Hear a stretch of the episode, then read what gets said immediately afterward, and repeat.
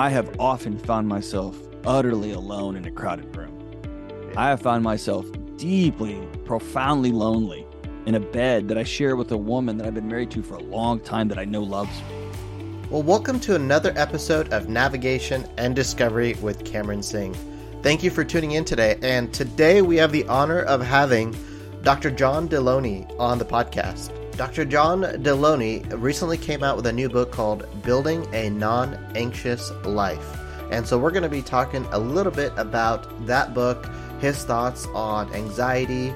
Um, he also has wrote um, several books called Own Your Past, Change Your Future. He also wrote another book, Redefining Anxiety. So it was a real honor to have Doctor John Deloney on the podcast. We had an awesome conversation, and I'm so excited to share this with you on how to build a non-anxious life. Because we all have anxiety, and we just need to learn how we how we turn that into building a non-anxious life. So I hope you enjoy this podcast interview with Doctor John Deloney. Well, John, thank you so much for being on the podcast. Happy to have you on, and thank you for saying yes. Of, co- of course, man. That's one of my core values. Say yes. So I, I appreciate you inviting me, man. It's it's awesome to see you. Yeah, it's been great to to follow you on social media over the last few years. Uh, I love your content, love your podcast, and really love your latest book that you came out with, uh, Building a Non-Anxious Life. Thanks, man. I really appreciate that. Yeah. So uh, to kind of start off the discussion, um, what was the heart behind this book, and what really made you write uh, about this topic? I I wrote on this topic because my publisher said, this is the book you need to write next. And I I didn't want to, Cameron. I didn't. I wanted to write about um, adult friendship, or I wanted to write a marriage book or parenting book.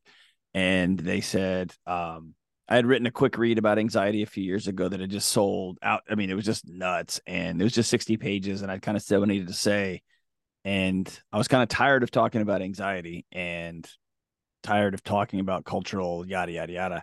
And um, they said, no, this is the book people need. And um, so reluctantly, I went to the computer and started writing. And turns out, you know, a, a, a big chunk of the way through the book, I realized, oh, you don't want to write this book because you're not living this. And so halfway through the book, I kind of started back over. And it became a book, not me lecturing America on anxiety, but it became a book with me pulling up a seat at the bar saying, man, I got, I got problems too. And uh, we got to figure this thing out together. Mm-hmm. Yeah. Oftentimes I feel like now this is a, a topic that people are more comfortable talking about. And I think in some sort of fashion, everyone has some sort of anxiety in their life. Even this is something that um, I've come to realize over the last probably decade, probably even when I, it is just this, this constant thing that comes up. You know, even just a little thought can make you anxious. And um, even, you know, it could be a little snippet. It, your anxiety starts going, your heart rate increases, you start getting red or you start getting warm. Um, in your book, um, I want to dive into a little bit of your book. Um, you you map out daily choices in your book. Can you just name a few? Um, which ones kind of stand out for you uh, when we're talking about this topic, anxiety? Yeah, I think backing out just real quick, I, I think it's important to kind of map it out. The premise of the book is that is asking a scary question. What if your anxiety's right? And we approach anxiety, we approach A D H D, O C D, we approach all these things as though we're broken, we got to fix it. And what if we flipped that around? You mentioned it. If you dump in burnout, if you dump in chronic stress, and you dump in clinical anxiety, you dump in all of these these what I would call um, uh, daily daily overstressors, if you will. That's I'm just kind of making that up on the fly. If you yeah. dump all that into a bucket, yeah, a massive amount of our culture is dealing with that on a daily basis, individually, right? And our our our institutions are feeling it too. So what if we ask ourselves not how do we fix this, but what if it's right? What do we have to do so that the what's right, the gas gauge on our car is actually telling us you're out of gas. Um, yeah. You don't you don't take the light bulb out. You put gas in the car. So what would that look like? And so I tried to distill down all the neuroscience, all the physiology, all of the conversations, all the counseling stuff into what's a path I would give somebody that never reads books, that uh, maybe can't afford counseling, or maybe he's been in psychotherapy for fifteen years, right? What, what how do I give somebody a roadmap? And so when you ask me what's the most important, I distilled it down into six choices. Nobody chooses anxiety, but we do um, have things in our life that we either are forced into or we allow into, we choose, and um, that our body sounds the alarms trying to take care of us. So what are those things? And for me, the the the parts that I struggle with are choosing reality, are choosing connection, and choosing belief. Those are the three that I personally struggle with the most. Um, if you said choose health or healing, and you told me to go to the gym or go get a blood test, well, that's awesome. I love doing that kind of stuff. I've, I, I've worked out my whole life. I feel good when I do that. I like digging into my blood work. I, so that stuff's easy. Mindfulness. I've been practicing that for uh, almost two decades. Like the, I like that kind of stuff. So most of these choices, a couple of them are going to be easy. A couple of them are going to be like, wow, that's tough. And a couple of them are going to feel impossible. And so for me, the, the, the, the toughest ones are choosing reality and not not defaulting to some story or some fantasy that I want to be true or some numbing device. Um, choosing connection. I tend to turtle up and isolate myself instead of, when things get hard, instead of reaching out to other people. And belief, this I- idea that my body was never intended to hold up the universe. And only this last little bitty sliver of human history have we been arrogant enough to say, oh, there's no such thing as anything else out there. It's just the scientific method that we need to worship. And if it's not in the double uh, blind randomized control study, doesn't exist. Um, you should just self-actualize. That's, that's just, that's right now. Right. And so um, those three are the toughest for me. And um, I think everybody who reads the book has their own. Um, in fact, we have an anxiety quiz I put up um, that you can Google John Deloney anxiety test, and it'll tell you, here's the ones that are going to be easy for you. And here's the ones that you're probably struggling with. Yeah, and for those listening, I'll drop the link and the podcast description on whichever platform you're listening on. So yeah, you thanks can for that. Take that take that quiz. Um, John, I, I like to hear. I know I've heard this on your podcast. I've seen this on social media, but I like you to share to our listeners a little bit about your story and um, how uh, your experience has been with anxiety and and the root of it. I think, in a nutshell, um, if I was to label what's, what's, you know, just what I would call superficial privilege. I'm a big, tall guy. I grew up in Texas. I'm a white male. My parents are, are been married fifty plus years. Um, I grew up in a, in a Christian faith home in, in a, in a Christian faith, like part of the world. Right. Um, we never missed a meal. Um, money was very, very, very tight growing up, but I never missed a meal, right? So I have all of the things that would check all the boxes. I also had parents, like, not going to college was not a discussion at my house. It wasn't a conversation you were going to have. It was where you were going to go or where you weren't going to go. It never occurred anyway. So even education was, was so revered. So if I look at all of the traditional um, check one, check two, check tr- three, check four, and on down the list, that should end up with perfect life, everything good. And so I remember um, having a great job and my wife having a great job. And we had finally, after four years of of struggling with infertility, three to four years, we had a healthy kid. And um, I not only have, do I have a great job, but I'm on the cusp of another promotion. And also I'm a professor at the same time. I'm an associate dean. All these things are great. And I'm working. Also, part of my job was running multi-million dollar budgets and dealing with lots of personnel issues across multiple departments on a college campus. But also I was um, associate dean. That meant I was in hospitals three or four nights a week with students who had been intoxicated or may have been sexually assaulted or maybe in car wrecks or whatever was going on. And eventually my body said, I quit. I'm out. And I was very healthy. I worked out all the time. All all the things that I that were supposed to be um, the path to the perfect life. And so I remember reverse engineering this. Well, if I go back four years before, I'd stopped sleeping. So I had been taking hypnotics at night to just knock myself unconscious.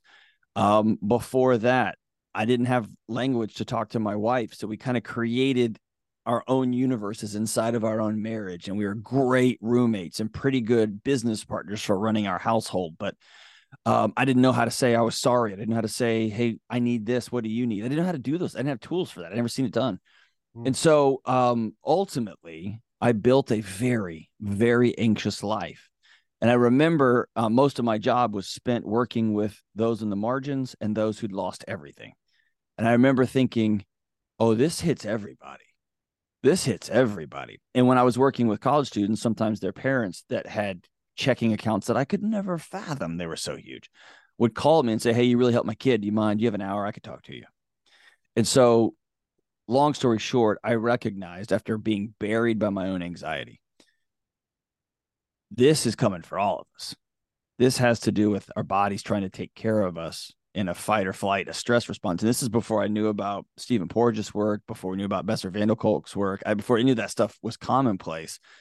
It was becoming very clear to me. We got a problem. We're, we're creating a world that our bodies were not designed to live in. And it's happening very, very fast. And so um, I realized that anxiety is not the problem. Whether you're rich or poor, whether you are on the margins or you are square in the middle of the bell curve, whatever's going on in your life, um, your body's job is to keep you safe and keep you alive. And we've created a world where it doesn't know how to do that anymore. And so we are all uh, reckoning with that new world we've created. Yeah. Um, yeah. I want to take a deeper dive in, in your opinion, in the work that you've done uh, with this book and, and, and, and all the research that you've done in anxiety, what do you feel like uh, is the root of anxiety and, and, and how, how, what's the source of it? I mean, ultimately your body has a threat detection system that goes twenty-four seven, three sixty-five. That's its job, is to keep you safe. Its job is not to make you happy. Its job is not to um, um, give you a three thousand square foot house and a new promotion and a new car. That's not its job. The job is to mate and not die, right? Keep going. And so when it recognizes a threat in your environment, in the in the world you've created, or the world you've been thrown into because you're on the margins of whatever society you've you've been dropped into, um, then it will sound the alarms. That's its job. That's its job. And so I think if I was to pare it down, I think we've created the loneliest generation in human history. We've outsourced all human interaction to a digital device, and our bodies for millennia We're yeah. very attuned to body language and eye crinkles and gestures and tiny little imper- in almost imperceptible movements in, in our mouth, corners of our mouths and our necks and our posture.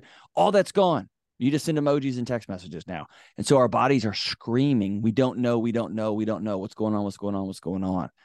Um, we've created the loneliest generation in human history. And at the same time, we've handed each other these... Um, these madness boxes, these madness devices, these cell phones that allow us to bypass what would have been a small tribal sense of right and wrong and up and down and safety or not safe, and has turned us into a global click machine where we know every tragedy, tragedy in every corner of the planet all at the same time.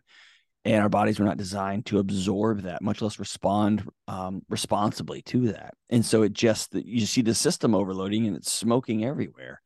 And um, we're blaming the we're blaming the machine instead of blaming we're blaming the car, the Toyota yeah. Camry, for not driving well, and we drove it into the ocean, right? And we're trying mm-hmm. to drive it on the bottom of the ocean. We're mad at the car for not riding. Well, it's never designed for that, right? So that's I, I think the the constant barrage of contact, and at the same time, the loneliest generation in human history. I think those two things are really tough. And then there's several other peripheral things, but um, that's where I would start.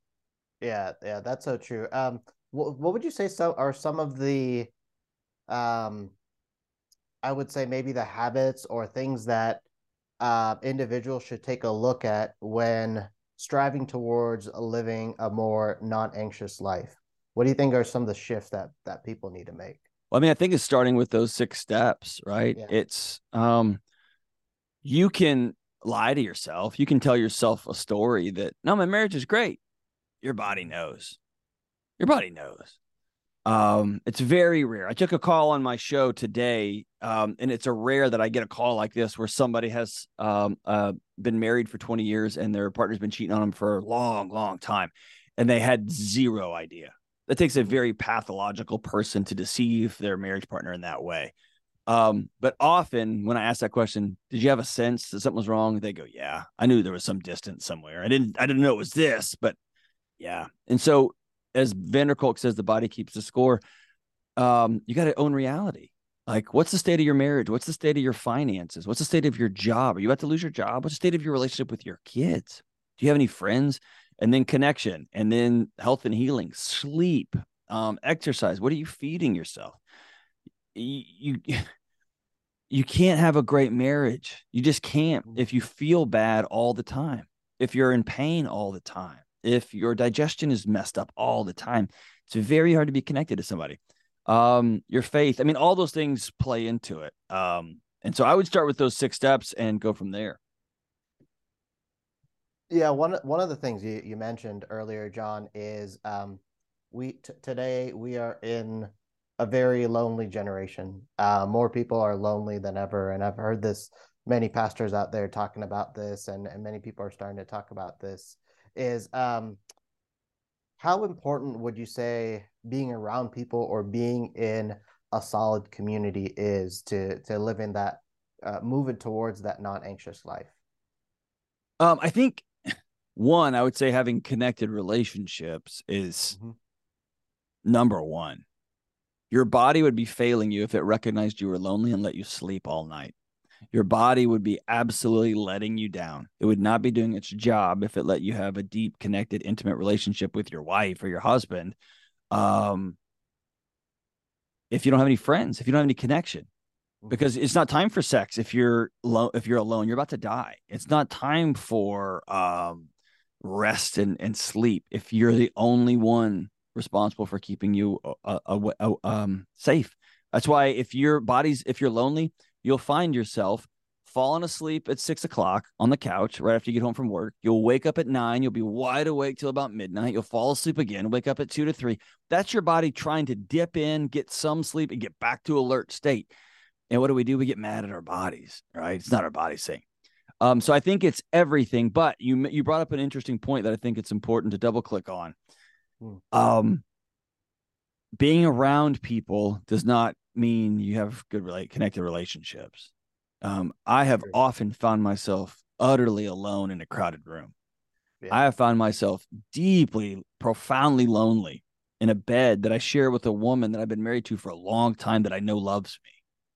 And so you can be surrounded by people all the time. Pastors especially are dying across the country from loneliness.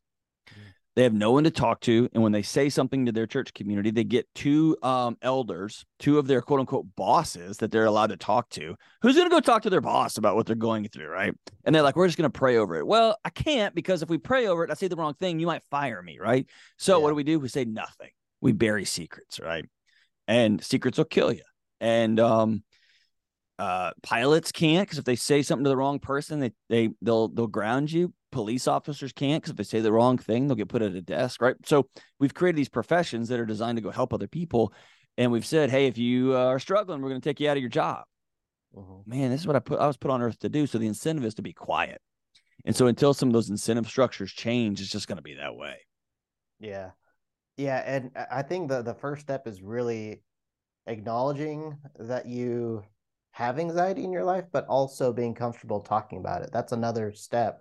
Because you're right, in we might have um, a community around us or friends around us, but you still feel lonely because you're not really able to dive deeper and share, you know, what's really going on um, within you. For example, like talking about anxiety, what you're going through on a day-to-day, um, it makes it better to talk about that with someone.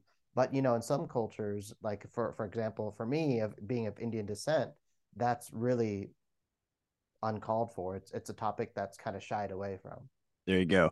I like there's a there's a, a famous psychiatrist named William Glasser who created choice theory, and uh, was really a, a, an important cornerstone for me in my academic training. But he mentions um, when he would work with client with patients, and I loved what he would do. He would not let his patients say, I'm depressed. Mm. Or I'm anxious. They weren't allowed to say that. They had to say, I'm depressing. I'm anxietying. I'm back aching. I'm head aching. And what he wanted them to do was to begin to take ownership of how their bodies were trying to take care of them, not as though they were experiencing this thing like the flu. I've got the flu. I've got depression, right? Those are not the same thing. My body's depressing right now, and I want to know, why is it feeling the need to take care of me right now by withdrawing and, and pulling the shades down over my life? Well, it's because these relationships are out of whack. I thought this job was going to be different. I thought I was going to feel different. I had these goals.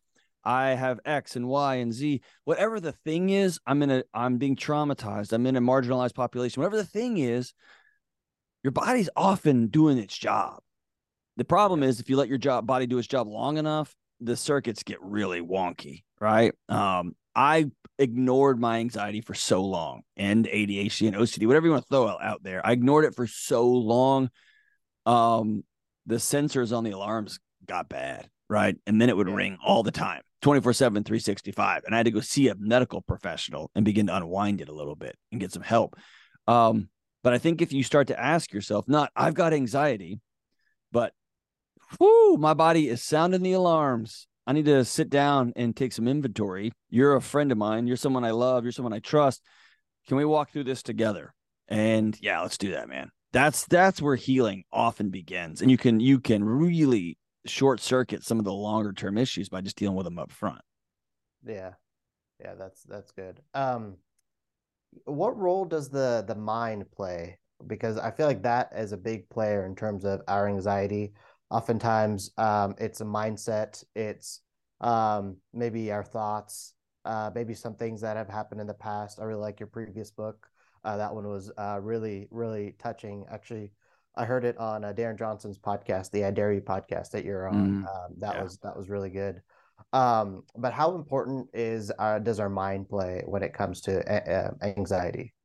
I mean, the brain constructs reality, right? So there is, yeah. um, there, of course, there is an exterior reality, but um, I mean, the mind plays a very important role. I think the challenge that I'm running up against now, after doing this work, after leaving the university four years ago and heading into just writing and having a show and and, and speaking and traveling all over the country,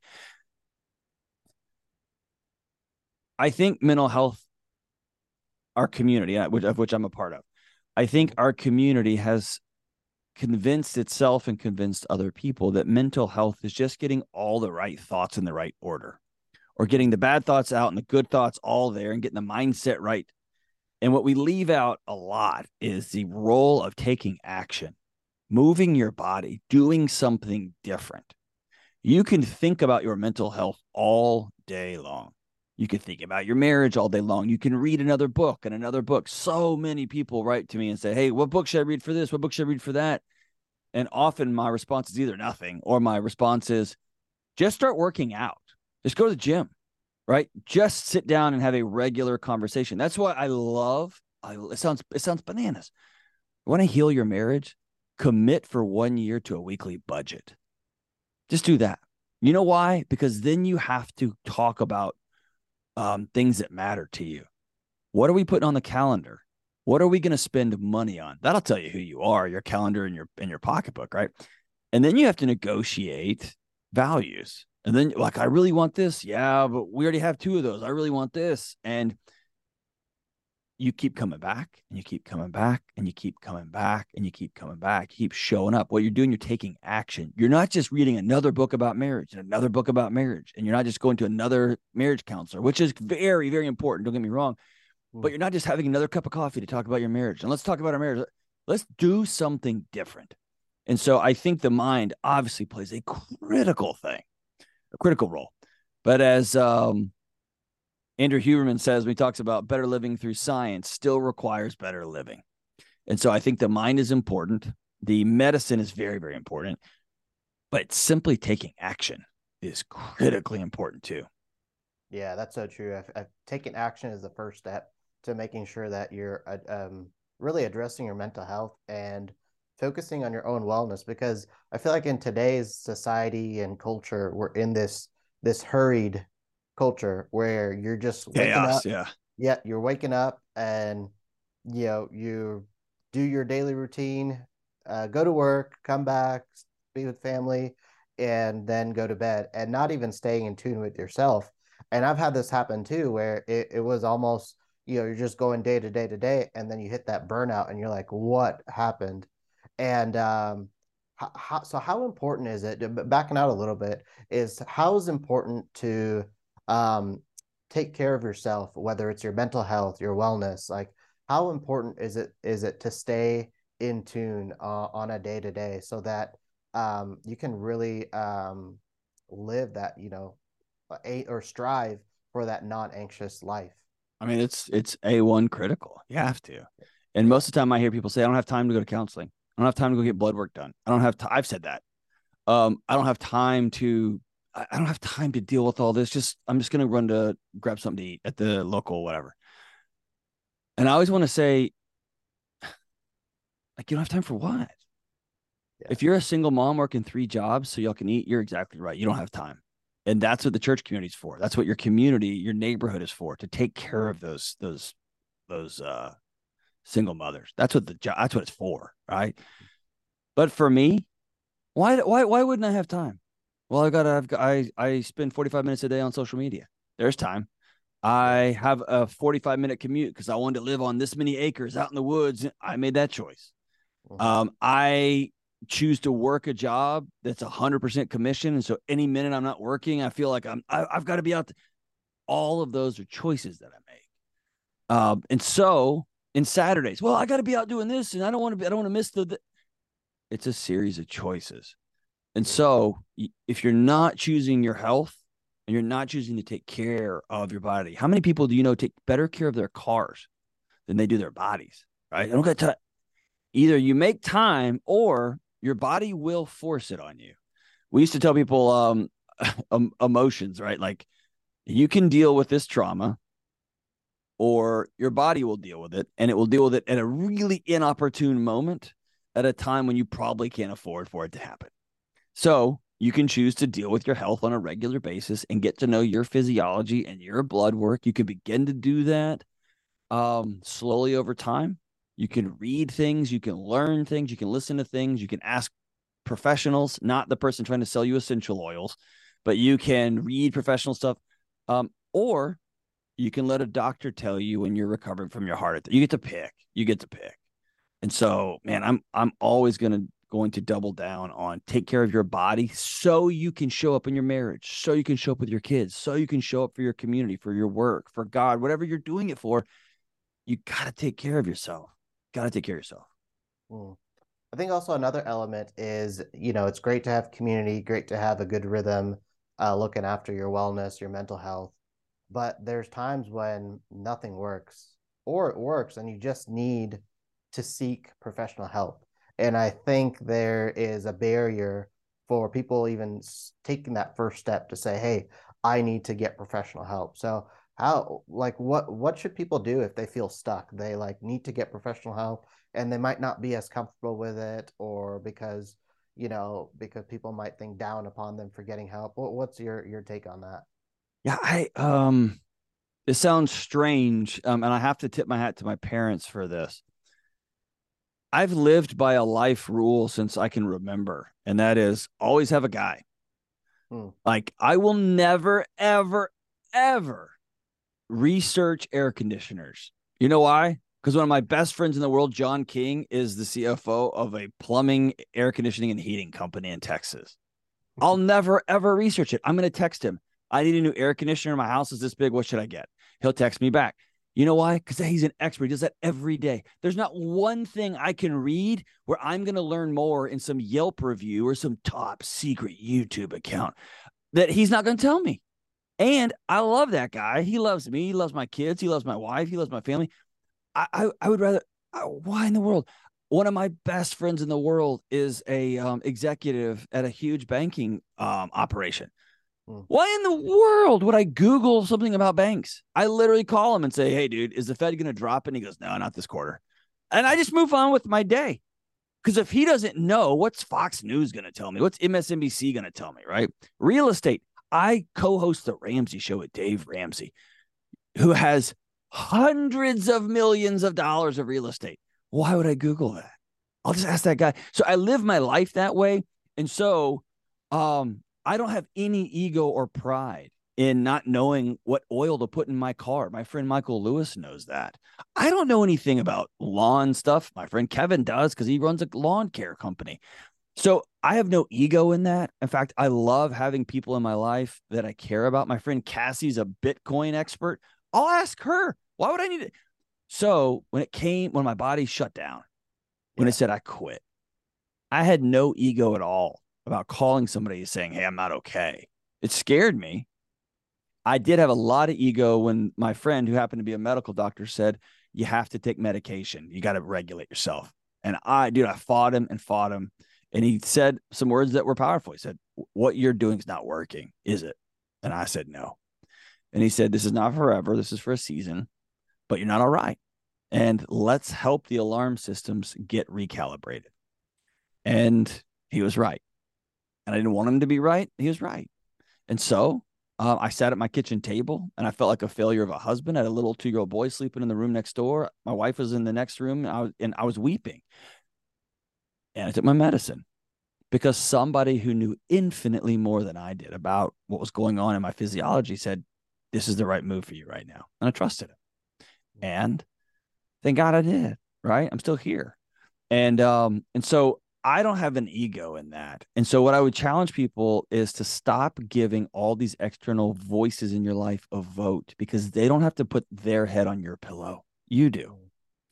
They don't have to get before God every night and say, I'm tired of not being able to breathe every day because my chest is so wrapped up and tight. Um, they don't have to stare themselves in the shower or in the bathroom mirror. It's you do. So take ownership of your life and get the help and care that you need, period. When you start to take ownership of your life, you're going to realize, oh, I need to start exercising. I need to call my friend. I need to read that book. I need to stop reading that book and get outside. Like you will begin, ownership begins to beget ownership, which begins to beget ownership. Um, I need to get control of my finances, right? So all that stuff works together. But just at, at some point, you got to say, what's this ego getting me other than sicker and sicker and sicker? Um, and let's call some people who know what they're doing and let's go get well. Awesome. Well, as we uh, come to a close, John, you know, this has been an awesome discussion. Um, I do have a bit of a lightning round of just some fun questions. All right, bring it to a close. Um, so the first question is, dead or alive, who would you like to have lunch with? Ooh, man. Um, C S Lewis. Awesome. That's a good one. Uh, what is the next thing on your bucket list? This is going to sound so, well, I don't really live life with a bucket list. I've actually adopted the reverse of things I don't want to do. But um, my dad is in his seventies. I have a little brother um, who's, um, he's not so little. He's an old, old man. Um, and my son, and I'm a big hunter, and I've always wanted to do a four, uh, three generation um, family get together. And so this next week I'm heading to Texas, and I've arranged it with the ranch, and we're going to go have some fun just as a gang. And I've always wanted to do that. And so that's something I'm really looking forward to doing, spending some time with my family in the outdoors. It'll be freezing cold, and I can't wait. Yeah. Cool. Um, how do you consume content, and like, what are you reading today? I am reading, um, I bought every single book that Amazon has about marriage. That's my next couple of years. I want to spend going down and the rabbit hole and how we got to this modern picture of marriage and what's the roots. And it's already, I can tell you, it's not what we think it is. Mm-hmm. And um, we have a pretty distorted modern day picture of marriage. Um, so I'm reading everything I can about that. I've picked up Dave Grohl's book, Storytellers, uh, or The Storyteller, and that's been fun so far. Um, I'm trying to think. I just finished Nassim Taleb's uh, Skin in the Game, which is probably the best book I read in twenty twenty-three. Um, and content. I listen to very, very few podcasts, just a couple. Um, I listened to Doctor Peter Attia's um, just because he's a nerd of all nerds. He's the smartest guy I've ever, ever experienced. And um, I do listen to Andy Huberman's, and, um, uh, and I probably spend way too much time on Instagram than I should, but I, it just, it's a Xanax for me. And so it's not healthy. In twenty twenty-four, I'm going to see some pretty drastic changes, but um, I don't listen to a lot of stuff. I prefer to have conversations with people when I can. So mm-hmm. Yeah, that's great. And final question, what's the best words of advice or words of wisdom that you've received so far? Ooh, Oh, man. If you asked me that ten days in a row, I'd probably give you a different answer ten days in a row. Um, I'll give you two. One from um, Professor Doctor Uh, Randy Harris, who told me uh, when people were coming to him, he was a he's a monk and a bioethics professor, really one of the people who changed my life. Um, he said, uh, I don't have a lot of answers to, to, to challenges people are struggling with. This is during the economic collapse in oh eight and oh nine. Mm-hmm. And he said, I just want people to be a little more peaceful after they are in my presence than before they got here. And I remember thinking, I would love that. I don't know how to do that. And that became something I, I sought out. And then probably um, another one would be from a great mentor and friend, Doctor Richard Beck, who is a psychology professor who um, something had happened to one of my students that I'd been trying to work with. And I just It was the the university, I believe, did not take care of the student as they ha should have. And he told me something profound. He said, um, as somebody who consider you consider a mentor, I want you to know you're free to go. You can quit your job and go get a job somewhere else. Mm-hmm. But I want you to never forget that when you walk out that door, students like this young person will still be here. Mm-hmm. And if everybody leaves, who's here to love them? And I remember thinking, you're the worst, right? You're the worst. And so often the most, um, often the least bold and brave choice is to cut and run. Oh. Often the more bold, courageous choice is to stand in the middle of a messy, messy community or a church or a job and say, I'm going to be part of the healing. And I'm going to get burned alive trying, but I'm not going to run. I'm going to stand in the middle of this. Now, it might cost you everything, but, um, and your friends might say, I can't believe you work there. Do you know they say this and they do this? Yeah. But if I leave, they're still here and I'm going to, I'm going to be a part of the healing here. And so, um, those are two important pieces of wisdom that I've never forgot. Sometimes staying is the braver choice and, um, having the right answers isn't always the solution. Sometimes it's just being a gentle, non-anxious presence that lets people breathe a little bit easier. Mm, that's so good. Well, I like how we ended this one. Um, so definitely for those listening, get your copy, Building a Non-Anxious Life. Um, all, all those listening uh, dropped all the links for you to connect with John. Uh, he has an awesome podcast. Um, also, I'll drop the links for, you can get his book and the quiz. And uh, definitely give him a follow. John, thank you again for being on the podcast. I learned so much from this conversation. I went completely off the script, which was great. And so thank you. Well, thanks, Cameron. I really appreciate you, man. Have a good one. All right. Thanks. Wow. Thank you so much for tuning in to Navigation and Discovery with Cameron Singh. I really hope you enjoyed this podcast interview with Doctor John Deloney and that you learned a lot about anxiety and how to truly build a non-anxious life. Um, you can go click the link in the podcast description if you want to get grab a copy of uh, his book, and also definitely check out some of his previous books as well. Those are some awesome reads there. And if this is your first time uh, listening in to the podcast, thank you again for tuning in. And uh, happy to have you listening, and hopefully this added value to you in your journey of life wherever you're at, and that you're able to have some awesome takeaways from this interview. Uh, if you uh, this is your first time, feel free to subscribe on whichever platform you are listening on so that you'll get a notice when the next episode goes live. Uh, episodes release every Tuesday, and uh, also these episodes are posted on YouTube as well. Uh, you can go to my website, Cameron Singh dot com, Cameron Singh dot com, and you can go find my YouTube channel on there as well. And uh, for those listening, if you haven't gotten my uh, book yet, my, the latest copy of Navigation and Discovery, A Path of Navigating and Discovering Through Your Journey of Faith. It's a little bit of my story navigating through high school and college, and so I hope you can get your copy if you haven't already, in whatever format you would like. Uh, it's a, it's on ebook. Uh, there's digital copy. Um, there's also it's on Audible, and also a print copy. And uh, if this book is not for you, or you really like the book, and you feel like there's someone in mind that would um, like that that would need to hear this message, uh, feel free to grab a copy for them, or there's a group of people that you need. Also, there's an accompanied study guide. Uh, if you want to do this in a group study, whether it be just people that you know, uh, uh, some involvements that you're in, um, I really hope that you are able to um, not only get this message into your hands, but also help spread it as well. So get your copy today in whatever format, Cameron Singh dot com, and that's Cameron Singh with H at the end, .com, and the link is in the podcast description as well. Thank you again so much for tuning in and appreciate all your support. Feel free to give a five-star rating on whichever platform you're listening on, and uh, we will catch you on the next episode.